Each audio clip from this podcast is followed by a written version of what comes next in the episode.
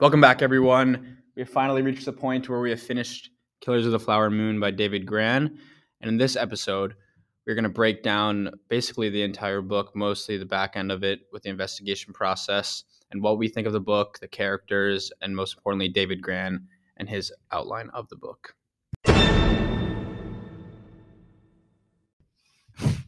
All right, we lit off with chapter seven last time, talking about the death toll in the Osage and how it's climbed to 24 and how they sent out uh, the best they, they could find for the job. At the start of chapter eight, it's 1925, and Tom White is the head of the Bureau of Investigation, met with J. Edgar Hoover to discuss working together. White says goodbye to his wife and kids and packs up his stuff and heads out. White is a 6'4 former Texas Ranger and joined the Bureau in 1917. Uh, seems like someone you would want in the, in the FBI.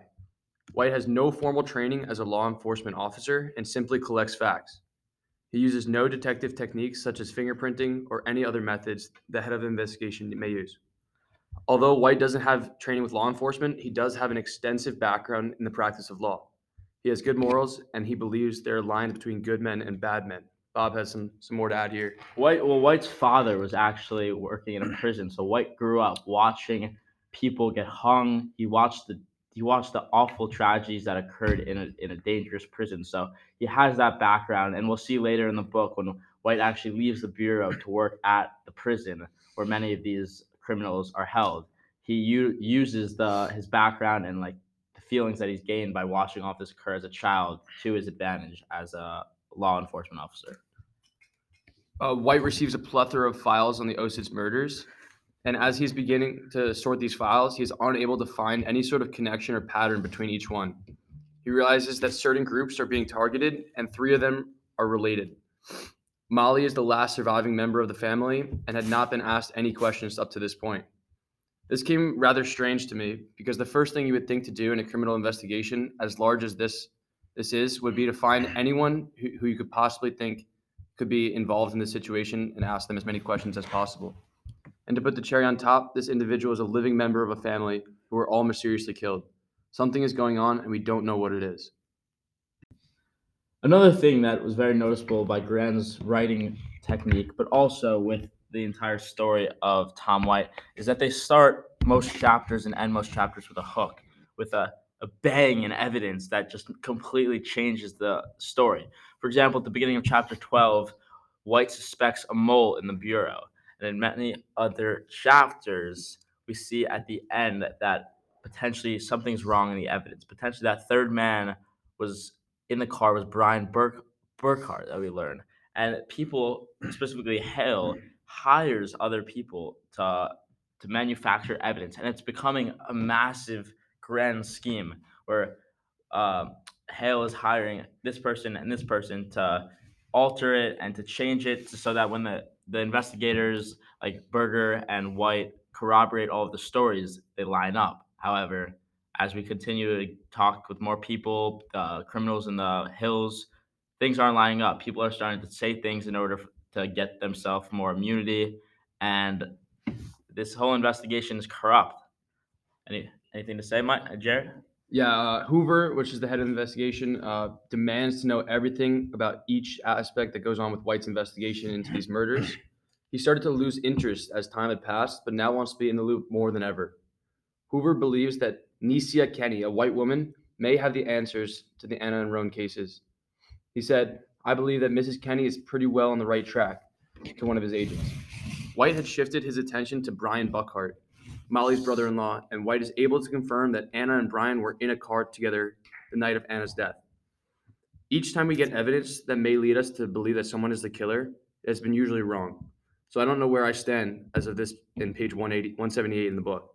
I don't know what to believe or who any murder suspects may even be.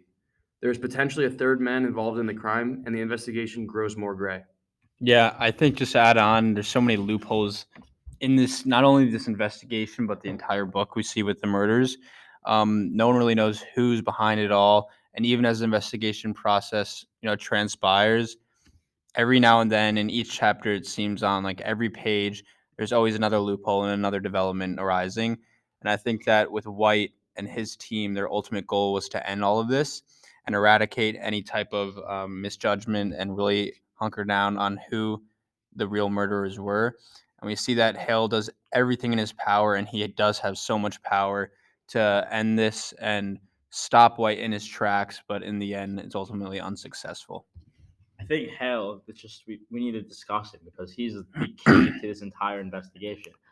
Uh, quoted in the book, Hale was taking care of too many people and truly eliminating anyone who might implicate him.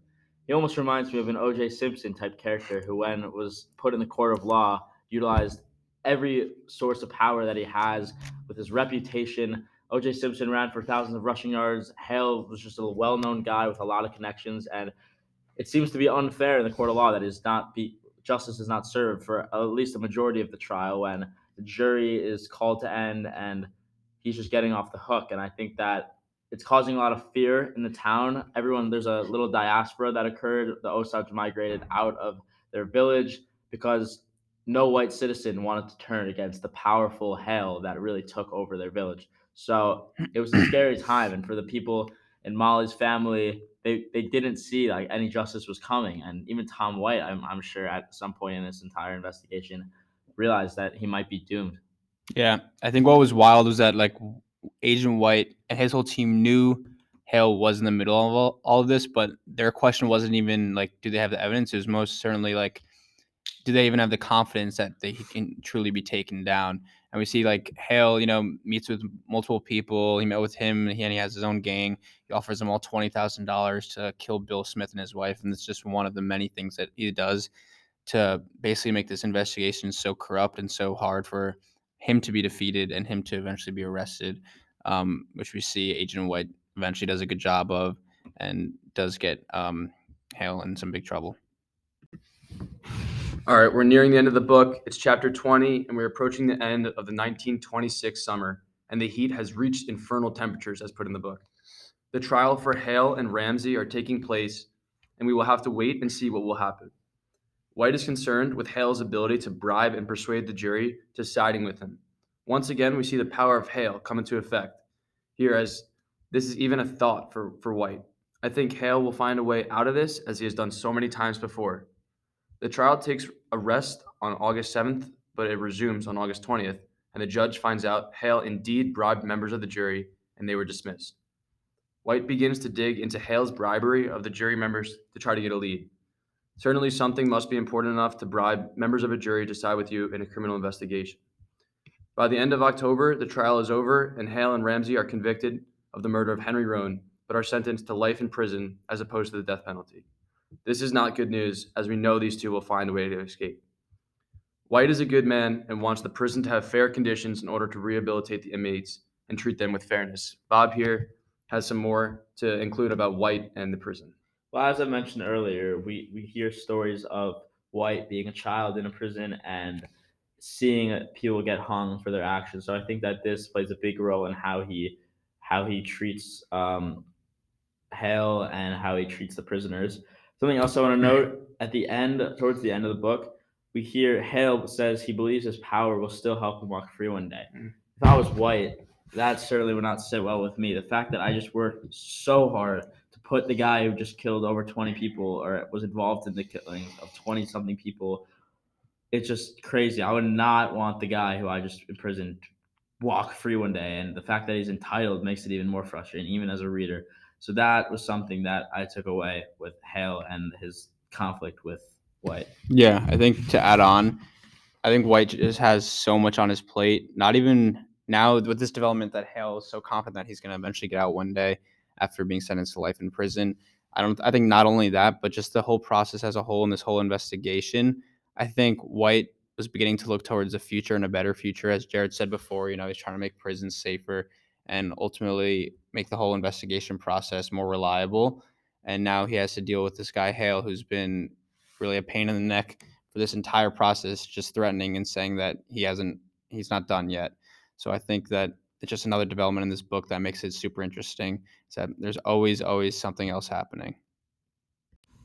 One key piece of information that I actually think I said incorrectly earlier in our podcast was that Kelsey Morrison was the third man in the car and he was an undercover informant for he- uh, for White, who was working as a double agent and funneling back information to Hale. I think Gren does so well. What he does so well is he develops these characters, and every single character has another mystery that is layered behind their true identity. to touch on that, um, what I think what I included in my notes a lot was with these characters that Grann brings in. I think Grann, you know, he does a good job of describing each character, but I think that there's just so many of them that over time, as the as a reader, you know, you start to lose track. Maybe on like every other page, I feel like there's a new character coming in. So that's just a note I wanted to add quickly. I think I think something else, just a note about Gren's writing, is that he'd be discussing the investigation and all, and then he would spend four pages discussing, or may, maybe even more, discussing the background of one of the characters. And at some points, I just thought that this book could even be condensed. We don't need to know so much. I don't know to what extent hearing about White White's entire life life was important to the investigation, though it is interesting specifically about White's. But overall, there is a lot going on, a lot of disruptions in the investigation that made it confusing.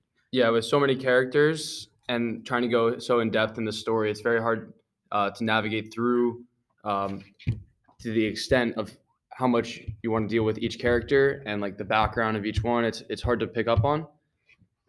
So uh, that's just one thing to note about Grant's writing. Um, but we found that that rather difficult to comprehend throughout the entire story, and one thing that we had to critique about it.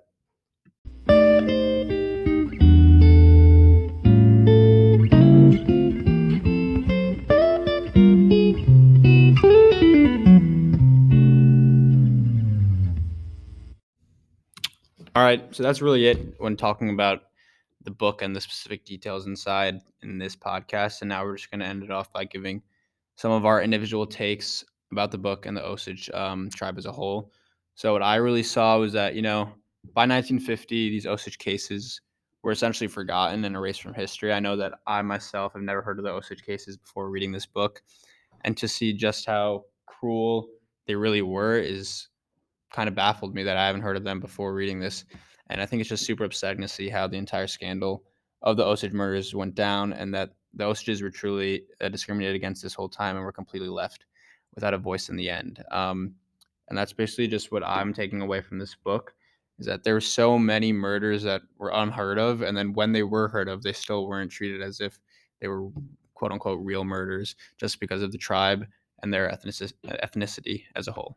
I think in terms of the overall book as a takeaway, there's just a lot going on, and towards the end of the book, I was starting to get confused with all the people involved, especially like the criminals in the hills and the informants and the and the investigators. So to that extent, I think it was a bit of a confusing novel.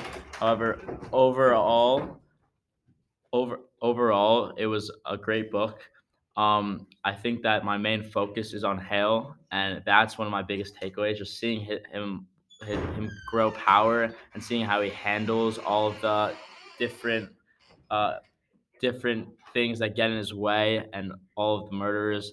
I think that it's just he's like a god in this book, and I think that that's one of the craziest aspects of the novel for me. Yeah, for me, I had a very difficult time uh, navigating through all these characters. It seems every chapter there's five, six, seven more characters, and we get such little background on some of them and such extensive backgrounds on the other. It's hard to see who's really relevant in the story and who's who's basically just a decoy. So that's I found that difficult for uh, for the characters from that standpoint. But uh, the book overall was was was really interesting to to see how these Osage murders really happened, how they unfolded, and how I really never heard of them before. I think um, that the movie coming out soon with Leonardo DiCaprio could be very interesting. I think uh, I'm really excited to see that. I hope I hope it does it justice.